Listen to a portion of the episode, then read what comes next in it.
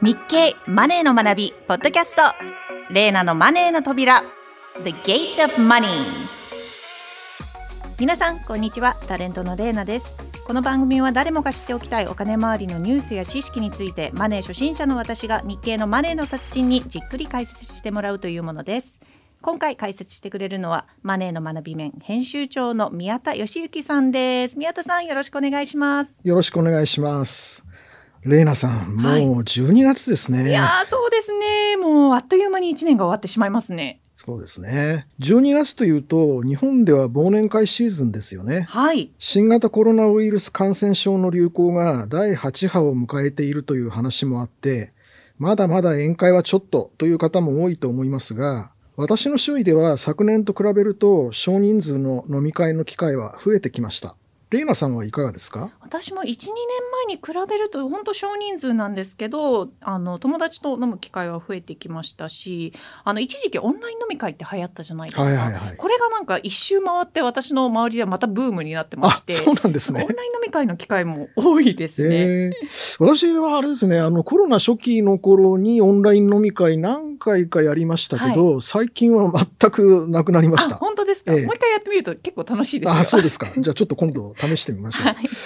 ところで、お店で友人などと一緒にお酒を飲むと、はい、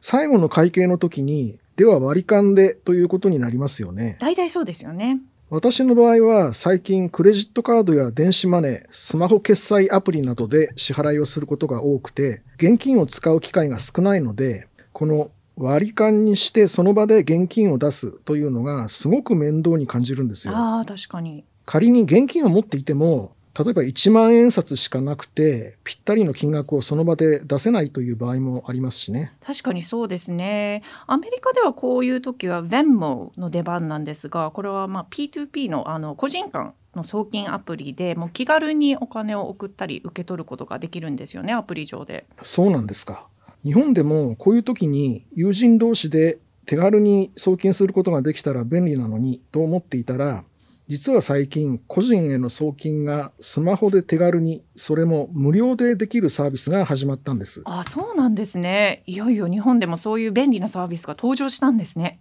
はい。今回はそんなスマホで送金ができるサービスについてお話ししたいと思います。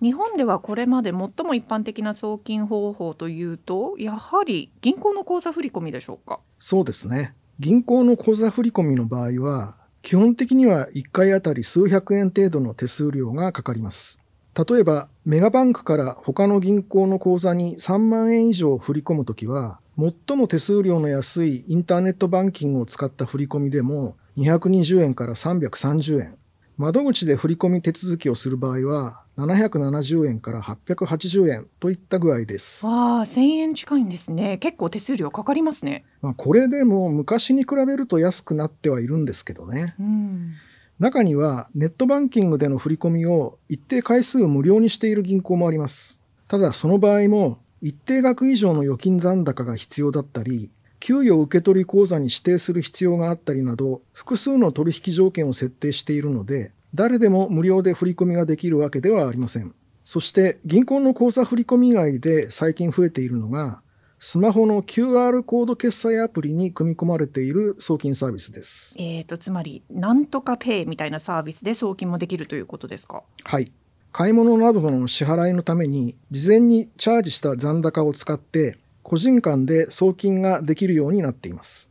スマホに電話番号を登録した連絡先から送金先を選んだり、QR コードを表示させて相手に読み取ってもらったりする方法で送金できます。本人確認の手続きが済んでいる必要がありますが、1日に10万円までなど各サービスが設定している限度額の範囲内で手数料は無料で送金できるんです。手数料無料というのはいいですね。ええ。ただしこれは送金する側と受け取る側が同じ決済サービスを使っている必要があります。うん、異なるサービス間で送金することは現時点ではできません。それと受け取った側はチャージ残高が増えて、それをそのまま決済に使えるんですが、現金で引き出そうとすると、1回100円とか数百円の手数料がかかるサービスが多いんです。なるほど。頻繁に決済に使っているサービスで受け取るなら出金する必要はないかもしれませんが、現金化で手数料がかかるとなると、ちょっと使いにくい感じもありますね。はい。そこで、異なる銀行を使っている個人同士でも手軽に送金できるサービスとして、今年の10月から始まったのがコトラ送金です。コトラですか？そういえば聞いたことがあります。あ、ご存知でしたか？ちなみにコトラという名前は小口トランスファーの略だそうです。メガバンクなど5つの銀行が出資するコトラという企業が提供するサービスで、現在は地方銀行なども含めて31の銀行が参加しています。今後参加すると公表済みの銀行も20行以上あります。参加金融機関の口座を持っている人同士なら、スマホアプリを使って1回10万円まで手軽に送金できるのが特徴です。手数料は各銀行が決めることになっていますが、現時点で参加している31行は全て無料です。えー、こちらも送金手数料は無料なんですね。やはり専用アプリを使うんですか？いえ、コトラの専用アプリというのはないんです。利用するには各銀行が指定する決済アプリなどを使います。あら、それはなんだか新しい感じですね。そうなんですよ。例えば今、この私が持っている私物のスマホに、このバンクペイっていうアプリが入ってまして、自分の預金口座と紐付けてあるんですが、で、このアプリの画面に、このことら送金残高照会っていうメニューがあって、で、ここをタップすると、こうやって送金するっていうメニューが出てきて、ことら送金ができます。なるほど。 Bank Pay のアプリは、現在19の銀行でことら送金が使えます。この他に、みずほ銀行などで使える J-Coin Pay、横浜銀行のはま Pay、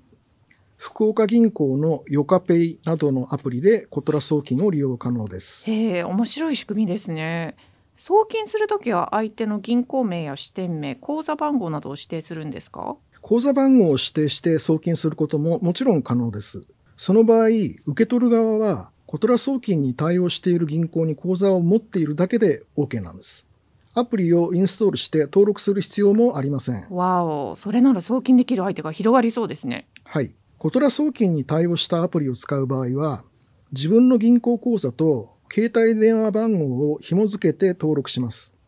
そうすると、登録した利用者同士で、携帯電話番号を指定して送金することもできます。受け取る側は自分の銀行口座に入金されますから、手数料なしで出金もできるというわけです。えー、アメリカの弁モより便利な面もありそうですね。一方で注意点は何かありますか？まず、送金先は個人名義の口座に限定されます。ですから、買い物の支払いなどで法人名義の銀行口座に送金する場合は、従来通りの振り込みを利用する必要があります。1回の送金額も10万円までなので、例えば、家賃を大家さんの個人名義の口座に振り込むといった場合に、家賃が10万円を超えていると、ちょっと使いにくいかもしれません。うん、用途に応じて送金方法を選ぶということになりますかね。そうですね。コトラのウェブサイトでは、こんなシーンでコトラ送金という動画がいくつか掲載されています。一つは私も冒頭で例に挙げたお釣りの用意なしでも割り勘が楽々というものです。うん、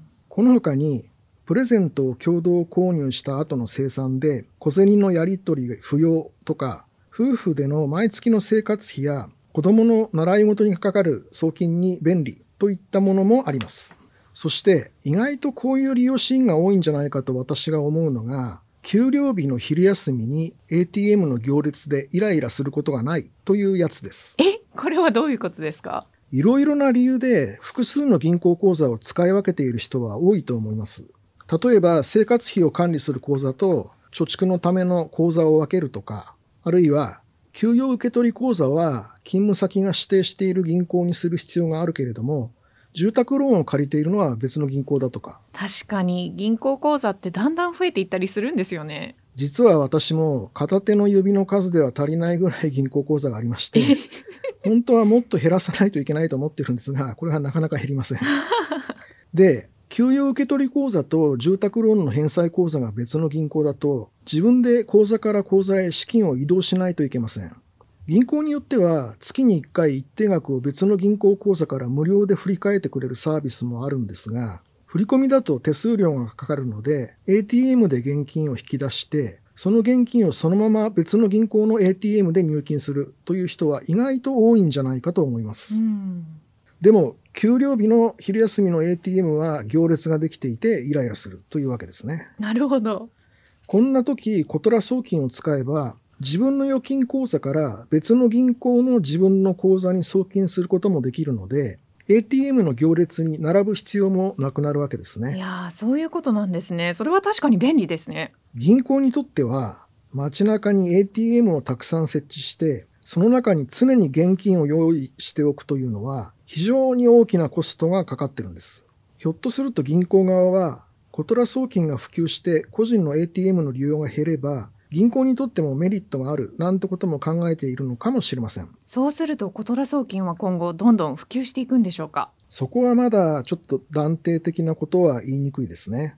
利用者側の認知度もまだ高いとは言いにくい状況です。今後普及するにはやはりまず参加する金融機関が増える必要があるでしょうね。メガバンク3行を含む31の銀行が参加しているとはいえ日本全国には100以上の銀行があることを考えると、まだ十分とは言えません。そしてもう一つ、コトラ送金の今後に影響しそうなのが、金融機関だけでなく、コード決済サービスを手掛ける資金移動業者も参加するかどうかです。え、例えば PayPay でもコトラ送金を使えるようになるということですか？そうです。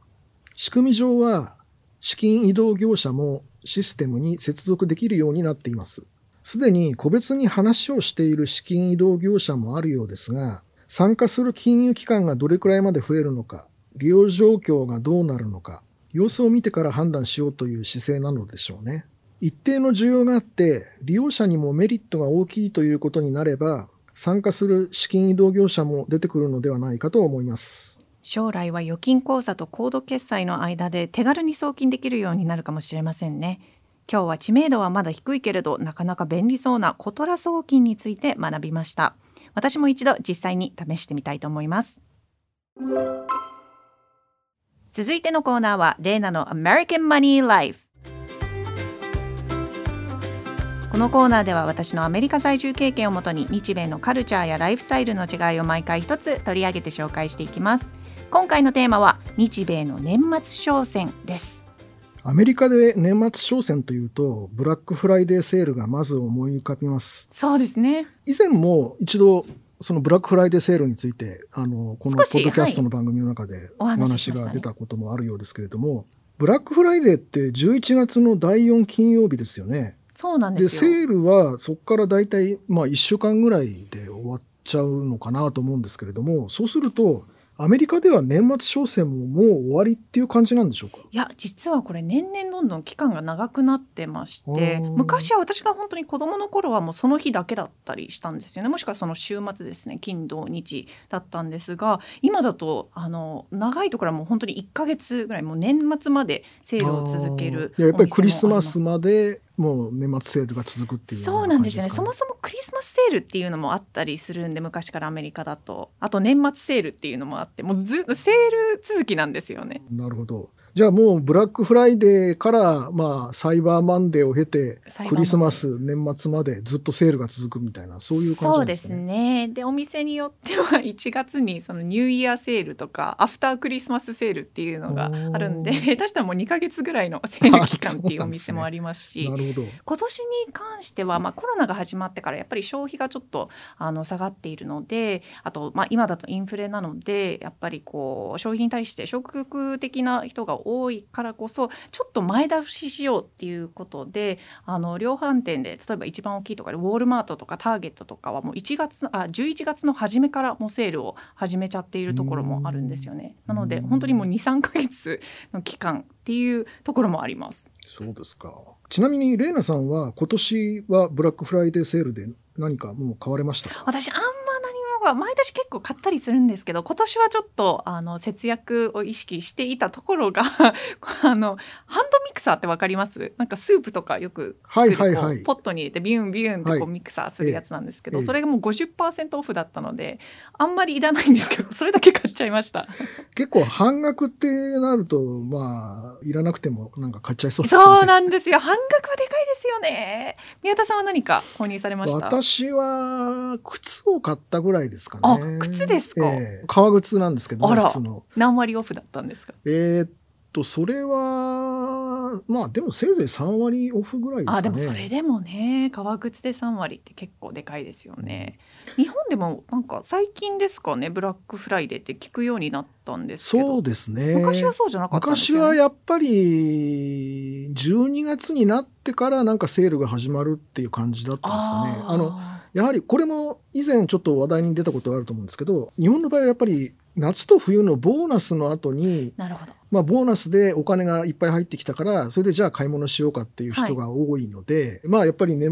末セールっていうと、まあ12月に入ってからっていう感じだったと思うんですけれども、ただ今はみんなクレジットカードで買い物しますから、結局支払いは1ヶ月2ヶ月後なので、まあ別に11月中に買っても、まあ結局支払いはボーナスからみたいな感じになるので、なるほど。そういうこともあってかなと思うんですけどね、ブラックフライデーセールも結構日本でもなんか定着してきたかなっていう感じが。少しずつですよね。ですね。でもやっぱりアメリカに比べアメリカだと本当にもうお祭り騒ぎなんですよね。私も何回か経験してるんですけど、もう深夜中深夜からですよ。駐車場で車の中でホットコーヒー3つぐらいこう買ってあの待機してであの6時ぐらいとか7時とかにあの開くんですけどお店がその日は特別に。そっからもうもう長い列ができてでオープンしたらもうみんな走る。走る。なるほど。すごいですよ。日本だとあれですかねそういう風景っていうのはお正月年が明けてからあの初売りとか特にその福袋。福袋聞いたことあります？噂に。あれを目当てにそれこそみんな行列してなんか店開くと同時にみんな走って奪い合いになるみたいなそういうこともあるみたいですけど、ね、やっぱあれは結構お得なんですか？私買ったことがないんですよね。あの私もほとんどないんですけどお得なのは間違いないんですよね。ただ最近はもう最初から中身が分かってる福袋っていうのも売ってたりしますけどもともとは福袋ってやっぱりその中に何が入ってるか分からないっていうものを買うので、買って、まあ確かに安いんだけどこんなのいらなかったっていうのが結構あったんですけどね。そうなんですね。えー、あと、日本では、あの、年末商戦に関連するものっていうと、例えばおせち料理なんていうのも、